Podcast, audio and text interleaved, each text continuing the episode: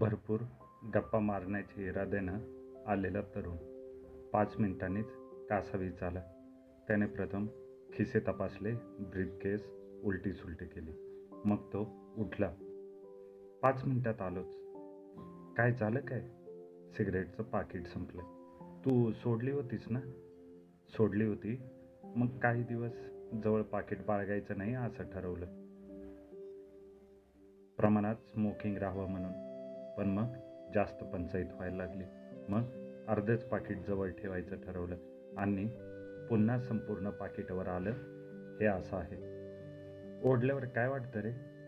खरं सांगू ओढली तर खरं काहीच वाटत नाही पण ओढली नाही तर उगीच बैचेनी येते. बाबा रे सगळ्या व्यसनांचं हे असंच असतं की गोज हॅबिट रिमेन्स. अरुण म्हणाला एक प्रकारची गुलामीच. पण तरीही आपला बुद्धिभेद करणारी मंडळी आसपास वावरत असतात. ती इतकं बेलॉ बेमालूम समर्थन करतात की आपण पुन्हा मूळ पदावर येतो. मी म्हणालो अरुण असं नाही आहे माणसाचं मन फार चलाक असतं. सल्ला मागण्याकरता ती सतत माणसं हिरत असतात. आणि त्यातला जो सल्ला स्वतःला सोयीस्कर वाटेल तोच स्वीकारतात. त्यात स्वतःच्या स्वार्थाची भर घालून त्याचं तत्त्वज्ञान बनवतात आणि स्वीकारलेल्या व्यसनासकट आहे तिथंच राहतात. त्याशिवाय कोणत्या मान्यवर व्यक्तीने मला हे सांगितलं त्याचंही कौतुक करतात. म्हणजे काय? एका जुन्या वचनाची आठवण होऊन मी अरुणला म्हणालो लोकमान्य टिळक सतत सुपारी खात असत. त्यांच्याजवळ त्यांचा अडकित्ता असे. इतरांनी त्यांचा कित्ता गिरवण्यापेक्षा अडकित्ता उचलला आणि स्वतः सुपारी खाताना बेधडक म्हणत असत. त्यात काय? टिळक पण सुपारी खात होते. मोठ्या माणसांच्या मोठेपणाची बरोबरी करता आली की त्यांच्या छोट्या सवयीचं भांडवल करायचं. अरुण म्हणाला सिगरेटचं व्यसन सुटत नाही मी त्याच्या अधीन झालो आहे. असं मी ड आपल्या डॉक्टर पंतवैद्यांना म्हणालो. पंतवैद्य पटकन म्हणाले छे छे तुझा सम तुझा चुकीचा समज आहे. तू सिगरेटचा गुलाम नाहीस तू तिचा मालक आहेस. मनात येईल तेव्हा सिगरेटनं तुझं मन रिजवलंच पाहिजे. झालं? मुळात आम्ही कारणच शोधत होतो. पंतवैद्याच्या विधानाने त्याला राज्य मान्यताच मिळाली. आता सिगरेट ओढताना ती माझी गुलाम आहे या भावनेनेच मी तिचा स्वाद घेतो. तुझे ओशो यावर काय म्हणतात सांग? मी अरुणकडे गंभीर पाहत विचारलं. गेली आठ वर्ष मी त्यांच्या वाङ्मयाचा अभ्यास करतो आहे. काहींना तो चेष्टेचा विषय वाटतो. काही त्यांचे विचार गंमत म्हणून सोडून देतात पण जीवनातला एकही अंग किंवा विषय ओशोंनी वगळलेला नाही.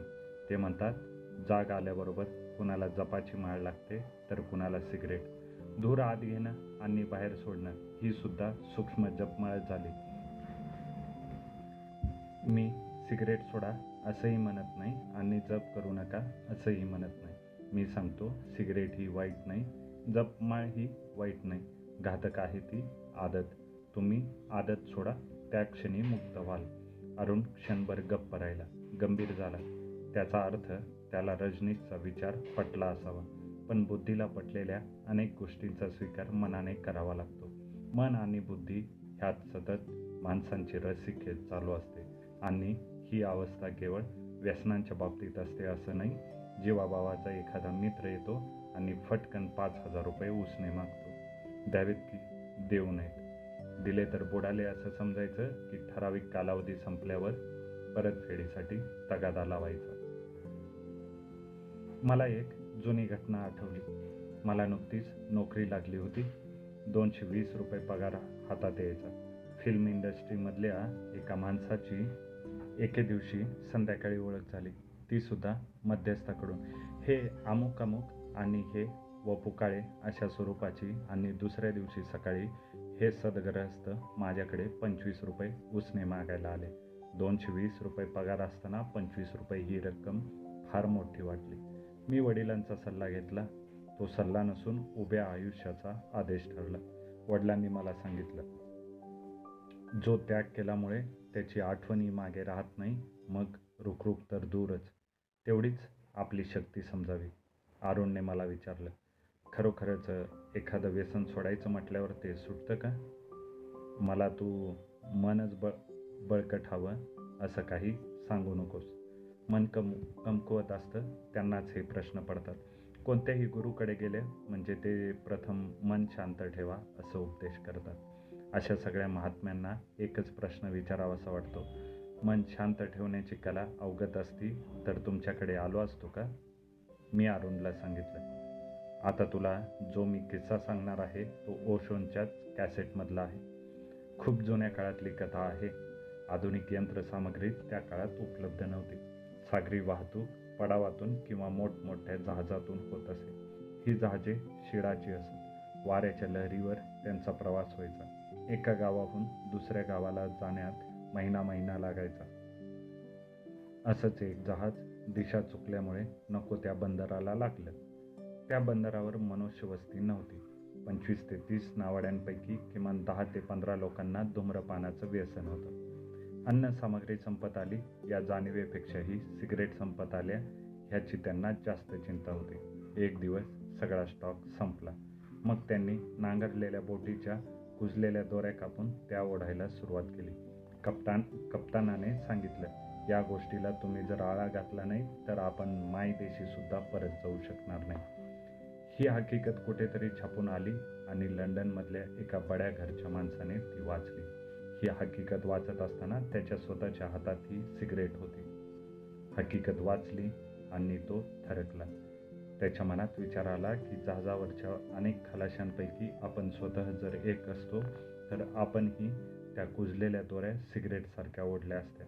त्या क्षणी अर्धवट जळत आलेली सिगरेट त्याने विजवली आणि ॲश ट्रेवर तशीच आडवी ठेवून दिली. बावीस वर्ष ती अर्धवट जळलेली सिगरेट त्या ॲश ट्रेवर त्याच अवस्थेमध्ये पडून राहिली.